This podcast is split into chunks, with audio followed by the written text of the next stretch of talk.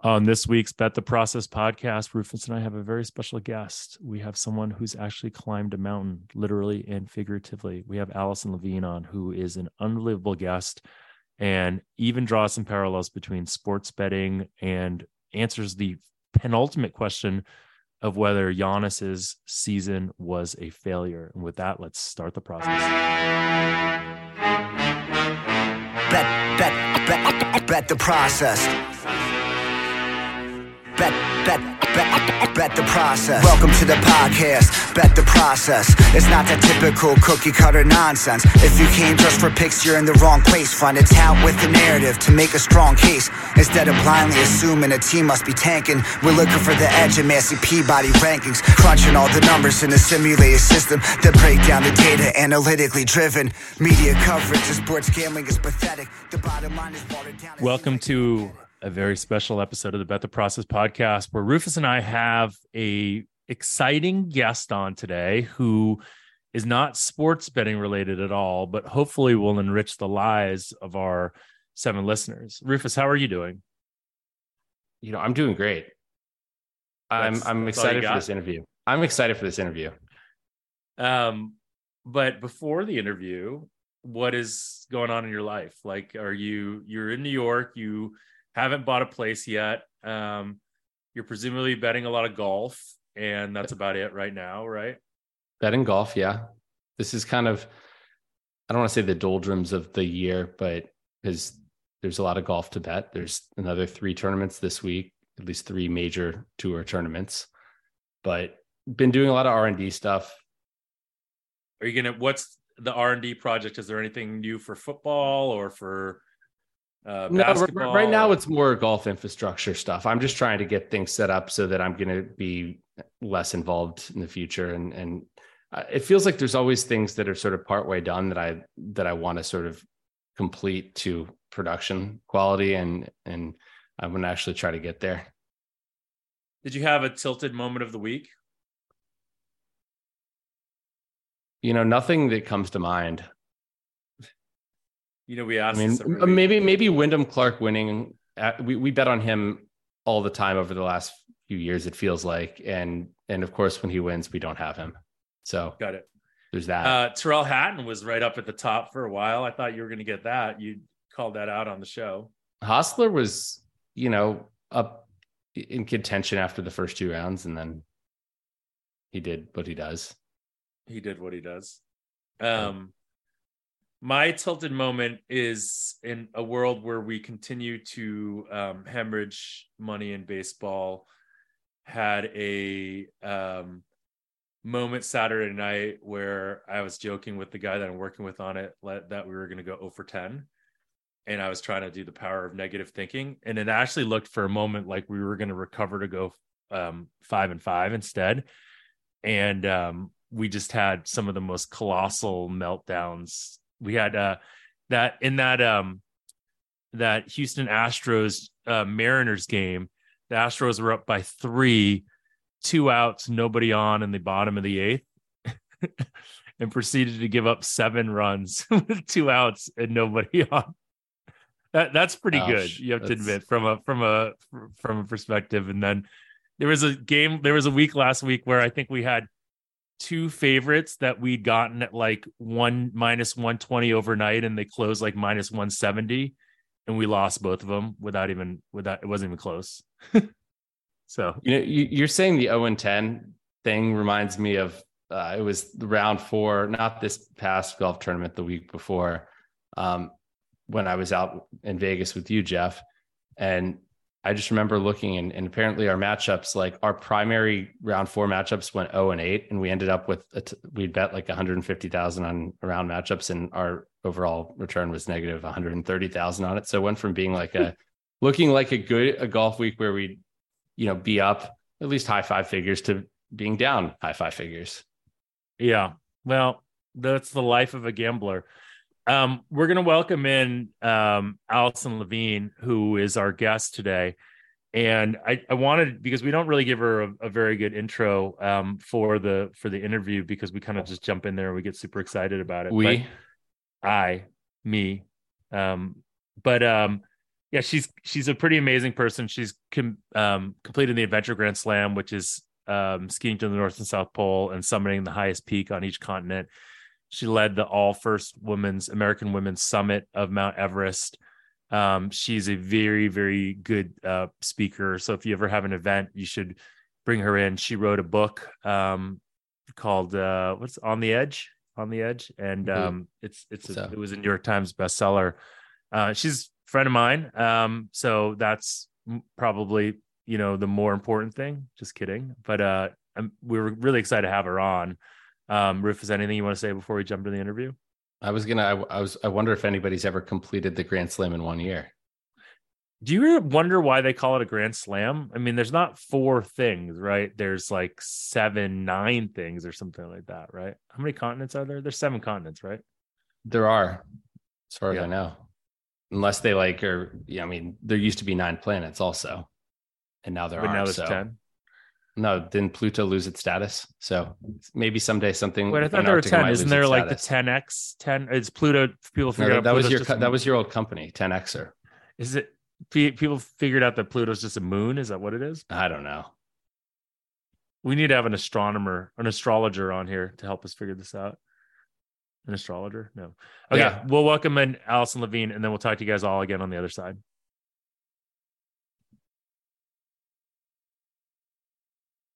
Uh, hold on. Let's start that again. Um, we now welcome in Alison Levine, who is a very special guest for us because she is not a better.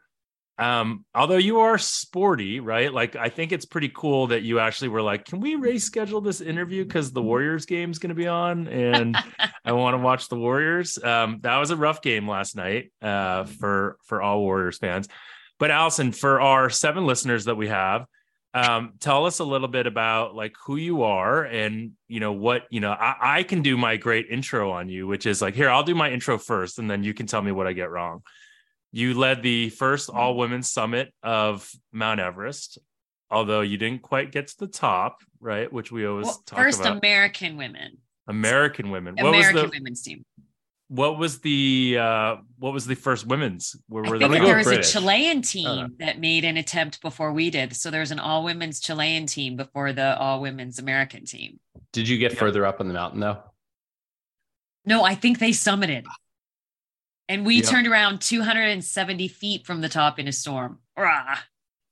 So what explain to everyone about that because that's kind of like the most famous like I think at least your for like uh in terms of your origin story the idea that you led this all women summit but didn't make it to the top right which is Right. like it, it you know how is that as a you know but without getting into that like there's a there's a really interesting analogy from the NBA playoffs that that happened earlier this year but describe to us that scenario and what happened there for first off I guess and I'm all over the place because I'm super excited. But what what made you want to summit Mount Everest in the first place?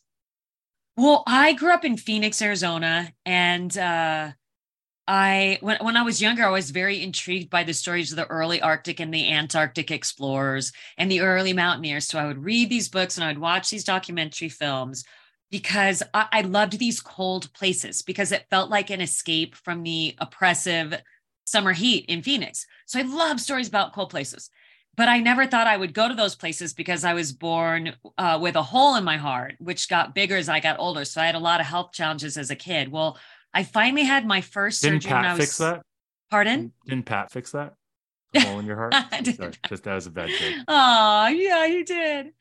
Um, I had my first surgery when I was 17. That one didn't work so well, but I had another one when I turned 30. And at that point, this light bulb went on in my head. And I thought, okay, if I want to know what it's like to be these polar explorers going to, you know, Antarctica and up to the North Pole, then I should go to those places instead of just reading about them. If I want to know what it's like to be these mountaineers going to these big peaks, and I should go to the peaks instead of watching films about them. And if these other guys can do this stuff, you know, why can't I do it too? So climbed my first mountain in 1998, about 18 months after my my second heart surgery.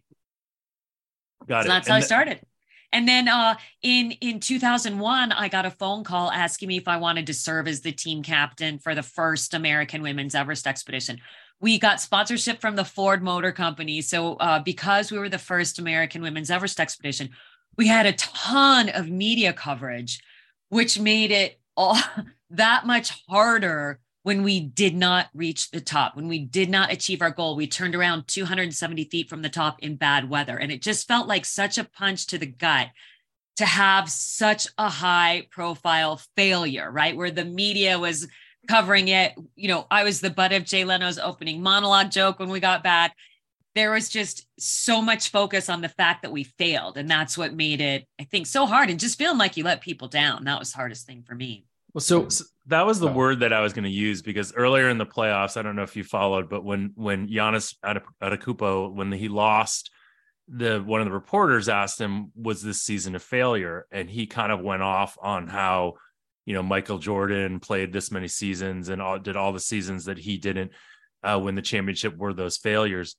Are you okay calling that a failure? That first trip? Yeah, I mean, it was a failure, and it was so hard because you know we had to do all this media after we came back to talk about what happened and explain what happened. And 270 feet from the top is so close, but we lost visibility in this storm. So we had to turn around. And it, the hard part was everybody was so focused on the fact that we didn't make it. And nobody seemed to focus on the fact that we were the first team of American women to even try something like this. It was a altitude record for every single member of the team, but everyone just focused on the failure. And I will tell you that it took me eight years to get up the guts to go back and try it again. So I did go back and summit in 2010, but it took me eight years because I was so worried about what will people think if I don't make it again? What if I fail again? Will I ever get another corporate sponsor? Will people ever invite me to be part of their expedition teams? But what I really had to embrace is this mindset that failure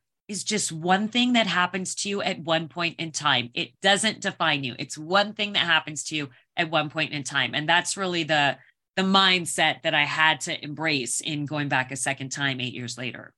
So, it's interesting that you call this failure because in my opinion it, or at least from my perspective it seems like it was things completely outside of your control and turning back was probably a life-saving decision. And yes, so turning turning back was definitely the right thing to do. I always tell people that turning back from the summit is never the wrong decision because you have to remember the summit is only the halfway point. And when it gets dangerous is when people think that the summit is the goal. And most of the deaths that occur on Mount Everest occur after people have reached the top when they're on their way down because they use everything they've got in them. They've got use all of the energy in their tank to get themselves to the summit and they forget that they have to get themselves all the way back down. So I always tell people turning back is never the wrong decision. You can always go back and try it again. But if you do something dumb up there, you may not have an opportunity to try it again. So, were there any lessons learned from that, or was it more of a this is this is this was an unfortunate uh, outcome of of this trip that we didn't make it uh, we, that we didn't summit Mount Everest, but there wasn't anything we could have done differently. You know, hopefully the weather gods just shot like shine on us. Uh, I mean, look, sometimes you just have super crappy luck, right? You just have shit luck and you have to accept that. But the bottom line is that we did fail. The bottom line is that we didn't make it. Yes, it was an altitude record. Yes, we were the first team of American women. But when you look at did we get it done or not, we did not get it done. And yes, it was because of something that was outside of our control, but we still had to accept the fact that we didn't achieve this goal. And I think there's a lot of lessons you can learn all along the way, but sometimes it is, you know, it's things that are out of your control and you really can't make excuses about it you when it comes to did you make it or or didn't you? Did you win the championship or didn't you? You can come back with all these excuses but there's only one answer yes or no. And i think you know what was good for me about that first trip where we didn't make it though is that when i went back 8 years later i knew a hell of a lot more about my pain threshold about my risk tolerance. I knew what it felt like to be up high on a mountain in a storm because on my second attempt in 2010, we also had really bad weather. And I thought, okay, this is how this is, you know, what we turned around in eight years ago.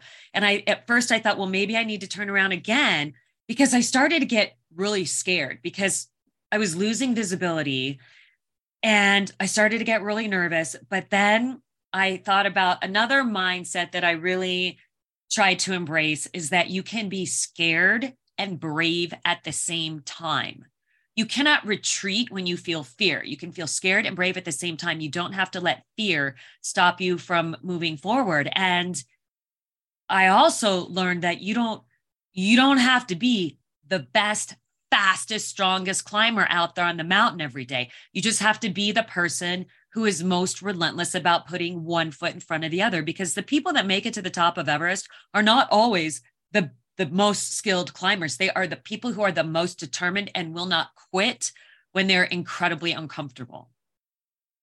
So, wait, can I ask then, going going back to to the first attempt, knowing it sounds like, as you said, your pain threshold increased, your bravery had increased. Would do you think you would have summited or would have made a different decision back on that first attempt if you had the wisdom and experience that you had from uh, all your other attempts or all your other ah, climbs? Such a good say. question. I don't think so, only because as the team captain, you want to put the team's health and safety above all else. And also having a big sponsor in the Ford Motor Company. Yes, we felt like we disappointed them. They were fabulous, by the way. They flew out to LAX to greet us with flowers and big welcome back signs because we when we flew back from Nepal, LAX was our point of entry into the US. So they came and met us there. Ford was phenomenal, but just feeling like you let them down, right? They paid for the entire trip and you want to unfurl the big Ford Motor, you know, company banner at the top. But if anything had happened to anyone on our trip, what a, I mean, it wouldn't just be so tragic for us, but just for our sponsors and everybody else involved. And you know, looking out for people's health and safety always has to be the number one goal, right? Number one goal of any climb come back alive. Number two, come back with all your fingers and toes. Number three, come back as friends with the people that you're with. Maybe goal number four, goal number five is get to the top of the mountain. And um, it's, you know, it's a shame how many people dismiss your efforts if you didn't get to the top oh, you know, when we got back from Everest and people, you know, people, you know, I went to this one, uh, I went to a dinner party shortly after I got back and the host of the dinner party was introducing me to the other guests there. And he said, oh, hey, this is my friend Alison. She just climbed Mount Everest. And then this guy sitting across the table from me said, oh, no way. All the way to the top know, and then I had to explain that we turned around just a few hundred feet from the top, less than 300 feet from the top in a storm. And he said, "Oh, okay, so so you you didn't climb Mount Everest." And I'm thinking, okay, wait a minute. I was on that mountain for two months, right? And two, 270 feet from the top is not that much different than being at the top. It didn't feel any different. When I got to the summit in 2010, I didn't feel like it was this big life changing moment for me. You know, first of all, obviously, I was thinking about getting back down safely, but what I was really thinking about and processing at the time when I got there were all the lessons I learned from that previous failed attempt in 2002 and how those lessons helped me, right? It helped me understand my risk tolerance more. It helped me understand that I don't I don't have to have absolute clarity in order to keep moving toward a big goal. Because that's what I thought before. You got to have perfect clarity. You got to be able to see. You have to have perfect visibility. No, there's going to be times where you don't have visibility, but you don't need perfect visibility to put one foot in front of the other and to keep going. And that's how you get to the top of a mountain. You just think about putting one foot in front of the other. That's it. So you mentioned that safety is the number one priority, but inherently there are things outside of your control there. And so how like for example, the Khumbu ice fall. Like that must be uh, give you nightmares, right? I mean, that, you're just like, please God, don't roll snake eyes uh, as you're going up that. But how do you sort of say, okay, what happens happens. I've done everything I can, but I know that I, you know, I know that I could die. We could die here through no fault of my own. Right. So for for listeners that aren't familiar with the Khumbu Icefall, Google this. Um, not right now because I'm still talking, but afterward, Google Google Khumbu Icefall. You can see the photos. You can see video of how treacherous this part of the mountain is, and it's actually the most dangerous part of the mountain. And I was never not scared going through that ice fall. And it doesn't help me at all when people, you know, I would get to the edge of one of the rickety ladders that you have to go across. And it doesn't help me at all when people say, don't be scared. oh, okay, thanks for that. Now I'm not scared anymore. Thank you so much. I'm in the deadliest part of the mountain and someone's telling me not to be scared. No, I'm going to be scared. But I just, I had to learn how to use fear to propel myself forward. But the other thing is because fear, I just had to learn to use it as a tool that would help me instead of hold me back. So fear keeps me alert, aware of everything going on around you. You should be damn scared when you're going through the Khumbu Ice Fall. Um, and I think that when you aren't adequately feeling that fear, that's when you're at risk for becoming complacent.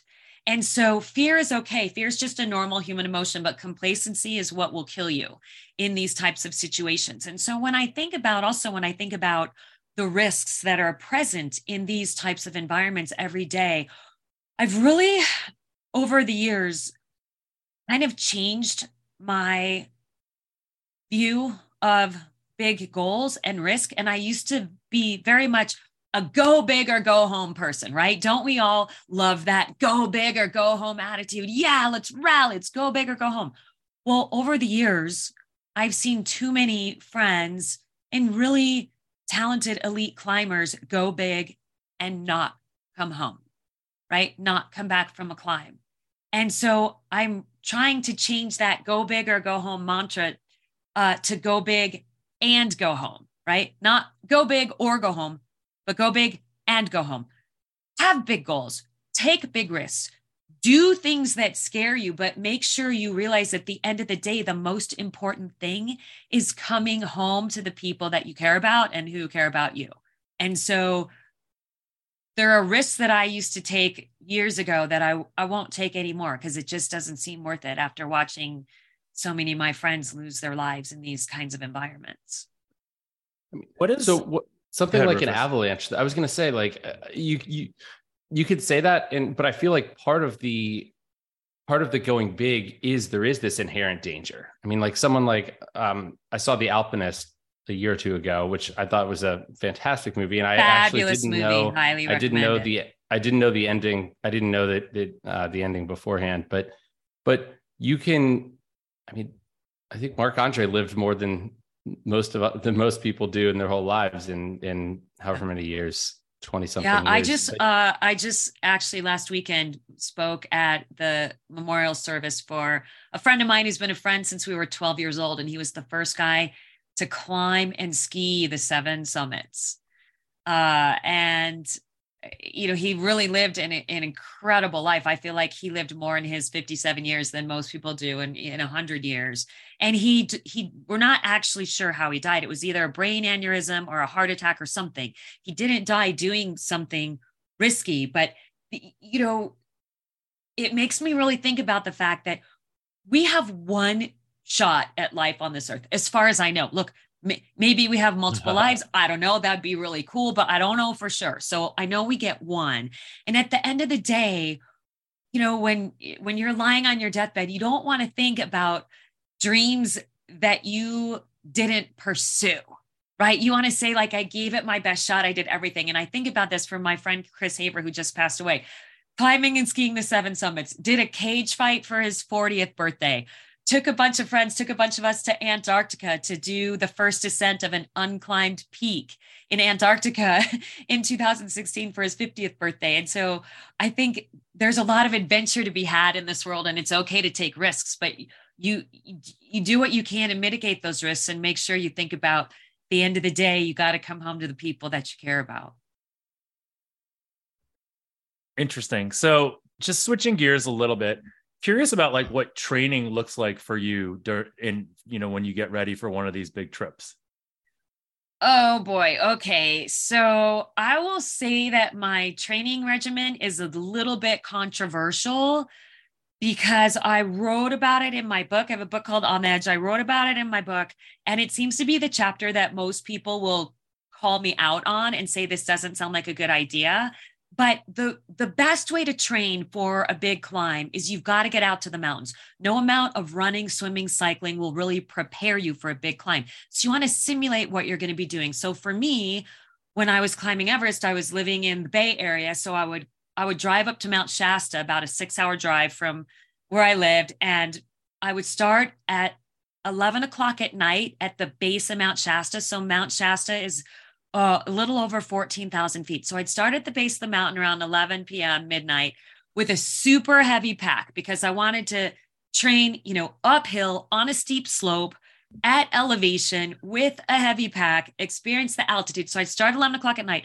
I'd climb all the way to the summit and back down in one push. With a heavy pack on, it would take me about 16 hours and I would climb through the night with no sleep. And that that's the part that's controversial because I, I wanted to practice sleep deprivation because when you're on a big mountain, your summit day might be 16, 18, 24 hours and you're going to have to climb through the entire night with no sleep. So I wanted to train my body to perform at an elite level with no sleep. So I practiced sleep deprivation in addition to my physical training. Now, is it good for you to go without sleep a bunch of times? No, it's terrible for you. But I didn't write a book about how to live to be 100. You know, I wrote a book about how to get through the toughest of times when people are counting on you. So for me, part of that training was training with a lot of sleep deprivation just so I could get used to having to perform, you know, at, at a high level on no sleep. Did you then get yourself well rested before you you went to Everest? Yes, I did. I did, but it's also very hard to sleep on that mountain. It's hard to sleep at altitude. Your heart rate increases. Uh, you you know at altitude sometimes you'll wake up in the middle of the night gasping for breath. There's always you can count on a super heavy snorer in the tent next to you or sharing a tent with you so uh so it's hard it's hard to get a lot of sleep i feel like when you come back from that a, a two month everest expedition you're just in a in a sleep coma for for weeks um so Mount Everest, climbing Mount Everest is not the only thing that you've done. You've done what's called the Adventure Grand Slam, right? So, of all those um, other feats, and including Everest, which is the hardest that you've done? So, the Adventure Grand Slam is climbing the seven summits. That's the highest peak on each continent, and then skiing to both the North and the South Pole. So, Everest was definitely the toughest one, I think. But I'll tell you what what is a close second was spending almost two months skiing 600 miles across Antarctica from the edge of the Ronne ice shelf in West Antarctica all the way to the South Pole. That one was really hard for me because I trained my ass off. I I mean, I dedicated myself to training and being prepared. I did everything I was supposed to do, but because I was physically so much smaller than everyone else on the team, I was the slowest, weakest person on my team because basically the law of physics dictates that somebody, you know, my teammates who are six foot four, 230 pounds, can drag a 150 pound sled of gear and supplies a lot more quickly and a lot more efficiently than someone who's my size. I'm five four, about 110. So you're skiing for 600 miles and you've got this mammoth sled, this 150 pound sled that's harnessed to your waist. And that's how you carry all your gear and food and supplies. And so I just, I could not keep up with my larger teammates. Even the next, the next smallest person next to me had probably 50 pounds on me. And being the slowest, weakest person on the team not only was I struggling physically, but I was struggling psychologically, feeling like I was I was the person holding us up. Because I mean, we all know it's like to have that one person on your team, right? Whether it's in business, in sports, on an expedition, there's always that one person that you wish, you know, would perform at a higher level, you know, be more dedicated, try harder. There just there's a weak person that tends to slow the team down and hinder progress. And I would always wish that person away. Oh, why am I stuck with this person? I wish they weren't on my team until I became that person, right? I was that person that was slowing my team down. And no amount of training, preparation, or willpower was going to change the fact that I just wasn't big enough to keep up with these guys. And so my teammates had to, my larger teammates had to actually offload weight from my sled and put it in their sleds to lighten my load so that I could keep up. And it just was a really rough experience for me because I I, I want to be the MVP on every team. Like chapter 10 in my book talks about having a mantra, a mantra that describes you. And mine is count on me. I want people to know they can count on me. I am the person that shows up. I am the person that gives it my all. Uh, like I said, I want to be the MVP on every team and be a, a rock star contributor. And I was the opposite of that on this expedition. And it just absolutely emotionally crushed me. What does the future look like for you? You have any adventure left in you? Well, I feel like I always have adventure left in me. Uh, I'm living in Colorado now, at a little town called Morrison. So I I love the fact that I can get out to all these 14ers on the weekends when I'm whenever I'm home. Um, my long-term goal is I, I want to have a dog rescue for older labrador retrievers and golden retrievers who are 10 years old and older but uh, i still do have a lot of adventure in me i don't have anything really big planned right now but that could change tomorrow because i tend to not plan these things too far in advance. I tend to just have an idea that pops into my head and then i try to kind of pull it together. Or someone else will call me with a good idea and we'll we'll do something fun. So i'd love to go back to nepal and do another unclimbed peak. I did one of those in 2016 a 23000 foot mountain called Kangkarpo so I'd like to go back to Nepal maybe and try another unclimbed peak. I absolutely love it over there. And I love doing a first ascent of an unclimbed peak because there's no beta on the mountain. There's nothing at all. And you have to just go out there and figure it out. And I like the strategy part of it in addition to the physical part of it. We're going to lobby for the dog rescue to be called Rufus's Dog Rescue because Rufus isn't that a great isn't that a great name for a dog? Yeah, rescue? it's a great name for a dog. Um, last question for me. Have you ever quit something? Do you think it's ever okay to quit something? Yes. So one of the first climbs I ever did was a mountain in Switzerland called Monte Rosa. It was really my first time. I, I'd been to Kilimanjaro, but that's not a technical climb. You can just walk all the way up that mountain in your hiking boots. I'm on Monte Rosa. There's steep ridges, there's crevasse danger, there's snow and ice. I'm in my crampons. It was my first time at altitude on a technical peak. And we were just a couple hundred feet from the summit. And I hadn't eaten enough and I hadn't hydrated enough. And I was really super dehydrated. And when you're more dehydrated, you feel the altitude more. And I just felt like I was about to pass out and I didn't have the strength to keep going. And we turned around just a couple hundred feet from the top. And I really felt like I let down my climbing partner that I was climbing with that day. And he knew I was running out of steam and he didn't want to take any risks. And I said, I just feel like I'm running out of steam. He's like, let's turn around. And so we did turn around, but I I regretted quitting because the reason I quit was not something that was outside of my control. It wasn't avalanche danger. It wasn't weather. It was the fact that I had not taken care of myself well enough. I hadn't taken in enough calories. I hadn't hydrated well enough. And I felt incredibly guilty about quitting because we had to turn around because I didn't do my job of taking care of myself. So that was that was a tough one I think to to think about afterward. But I'd rather try and fail than make the decision to quit. Rufus, right? As had, long as and, again, like keeping uh, health and safety in mind. Yeah. Um no, it was interesting what you said there about but but it sounds like I mean you you I, I first of all this ties a lot to Buddhism, but but sort of the the idea of patient acceptance, accepting where you are and not wishing things were different, and basically by turning around, you were like, you you did that. You you didn't like it's just the fact that you hadn't prepared well enough in your estimation shouldn't come into play in making that decision at that point. This is the information you have. This is what's relevant now. Well, yes, I agree with that. But the other reason that quitting, turning around and giving up on the summit was a good thing is because I remembered that regret. I remembered that regret.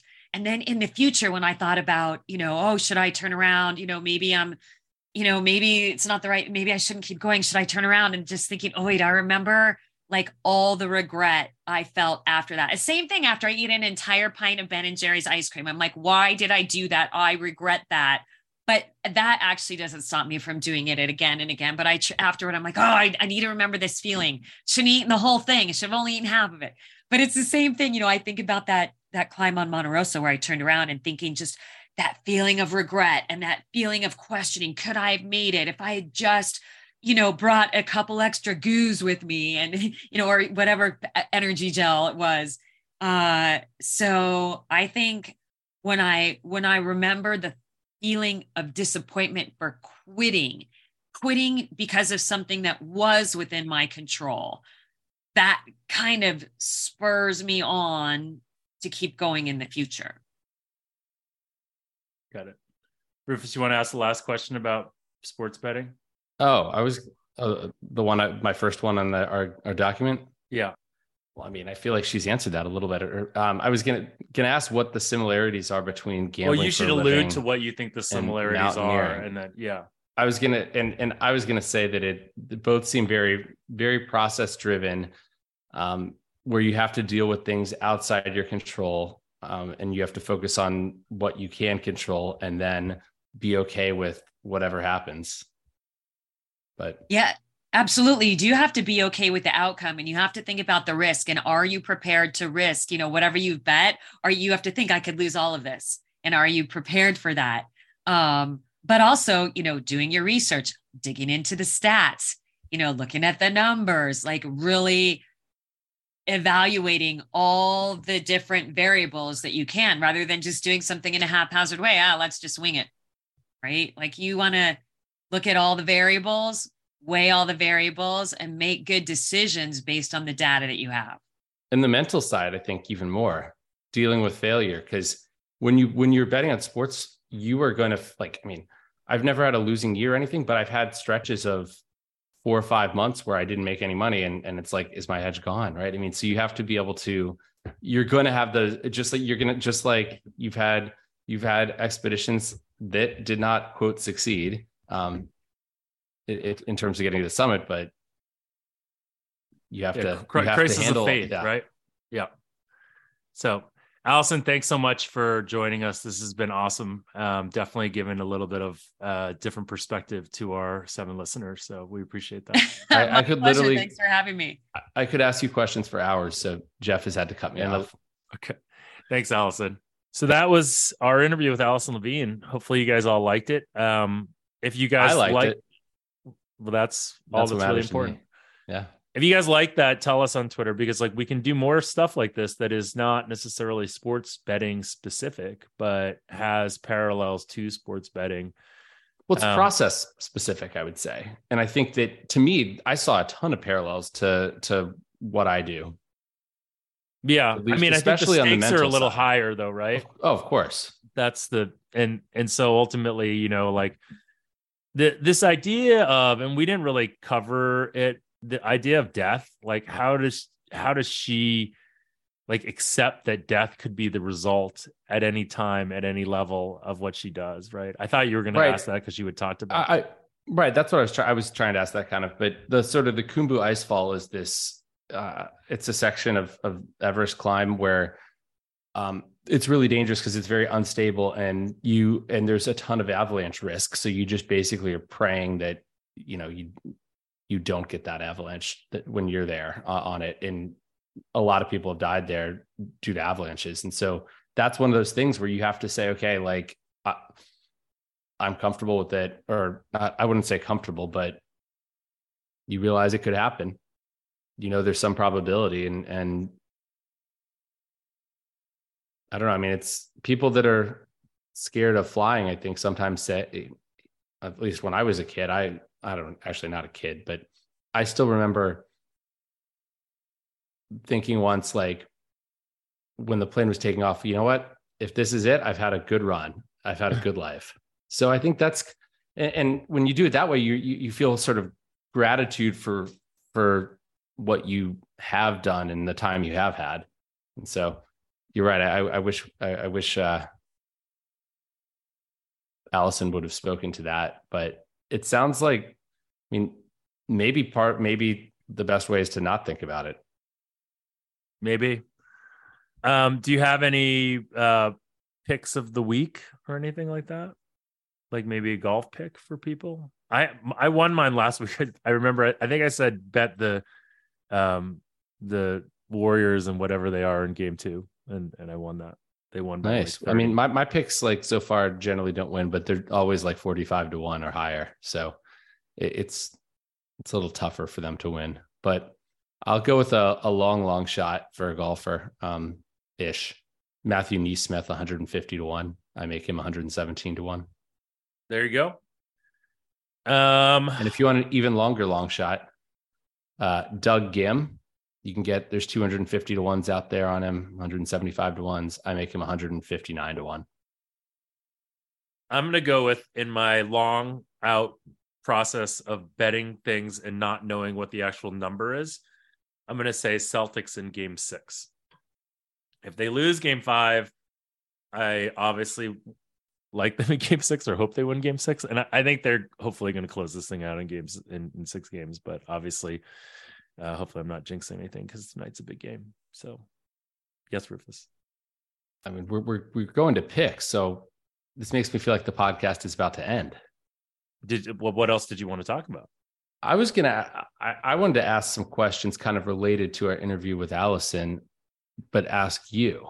Sure. What we got 10 minutes. What what experience have you had in your life something like Alison did where she didn't reach that summit um, or where she had to turn back on um Mon- Rosa? I mean, I've had a, I've had a fair amount of failure in my but, life and I think a lot about sorry, go ahead. I was going to ask though like his was there a seminal moment of failure where you really grew from it where you can look back and say this was this failure was necessary for me to get where i am now i mean i i have this blackjack story that i tell all the time about losing you know $100000 in two hands of blackjack and then coming back from it right and that's that's the marketable one but do you have something in like that's I mean, maybe less sexy no, I, I think I think it's not necessarily less sexy, but it's more more real. I mean, I've I've I've lost jobs before. I've you know I've like, um, you know I've had situations in life that, um, you know companies that I've sold. Like everyone thinks like, oh, it's incredible that you've sold four companies. Well, the reality is like they weren't all incredible successes. They were you know, I, I, mean, people will say like anytime you sell a company and it, it, and you get money out of it, it's a it's a success. But I wouldn't necessarily say that all of them have been like you know successes. They've been challenges. Um, you know, I've had tons of failure in my life, and like I, I think, you know, I think the the Giannis quote, and then the way that she talked about it was fascinating to me because I think the fascinating thing was that she very markedly said that was failure, right? And, I, I right. And, I mean, and I think the Giannis situation, like for him to say that that the season was not a failure, and you had a lot of people on Twitter seeing his quote and being like, "This is such a great lesson for kids, and we should we should market this for kids." And amazing, like I get it. I understand that we want our kids to be more focused on process and not necessarily, you know, worry. But like the word failure needs to not be discouraging. It needs to be something that you accept happens. And I think one one of the things that you brought up a lot in the interview was this idea of, you know, things that are out of your control that drive failure. And you know, I think I think it's interesting because like what if, what if things are in your control? and they drove you to failure? And like how do you come back from that? Because ultimately you know in my life some of the failures i've had have been in my control. And and you know i've i've it's harder for sure but it's also like motivating right? And that that that buddhist notion which i know you know that idea that accepting like where you are right now and not looking back on what you could have changed i think that's a super powerful notion in the world of sports betting specifically yeah and to your point, I think that for most things, there are things in there are things outside your control, but things you also can control. So I'm sure Alison would say, well, you know, they had to pick what day they wanted to try to summit on. And a lot of that's looking at the weather and and essentially gauging the probability that the weather holds. And, you know, if you don't go this day, you know, will there be a, as as good a day? So there are these decisions to get made. A lot of a lot of little decisions, and it kind of culminated with having to turn back because of the weather. But I'm sure there's always areas, there's always things you can second guess, and I I know that myself, like in the betting space as well. But yeah, yeah. No, I mean, I, I again, like I go back to this idea, you know, especially right now as I contemplate, like, what am I going to do next in my life? Like, what is the what is the thing that I want to spend time on that motivates me? And um, you know, a lot of uh, when I think back on, for me, this concept of like failure is interesting, right? Because what are things I failed in my life in my life that you know I want to like succeed now or something like is that a mo- is it a motivating factor? Sorry.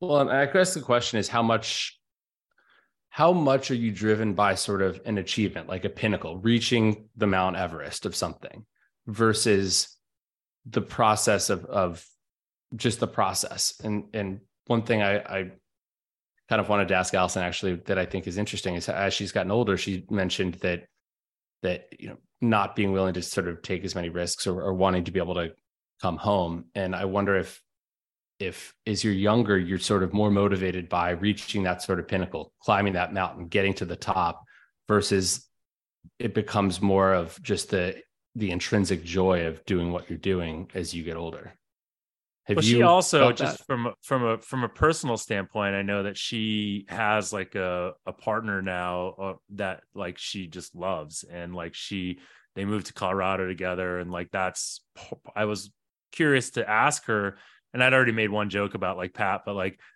you know, I was curious like how much of like the fear or just wanting to come home has to be to do with come someone to come home to, right? Um, and you know, for me, as I've gotten older, a lot has changed for me in terms of like my kids and how much like like providing for my kids and providing a life for my kids is so important to me. Um, that that's honestly like for me the biggest delta, the biggest thing that's changed since I was in my you know mid early twenties. If I was in my mid early twenties, again now knowing what I know, I would go start a startup and just go you know like hair on fire, do that again. But I, I can't do that with with kids. Yeah, I think age changes all of us. It's not just age and experience, though, it, and no, and it's it's changing the, life the, circumstances. It's the life circumstances. The life I think for me, it, for me, it's not the age. Like I, I, even though I'm 50 and I'm old AF, like I, you know, it's not a, yeah. Anyways, yeah. But All I feel right, like I'll, for me, for me, my life circumstances haven't changed drastically. Yet I feel like my perspective has changed, though. All right, all. Thanks for uh, listening this week, and uh, we'll talk to you guys all again next week.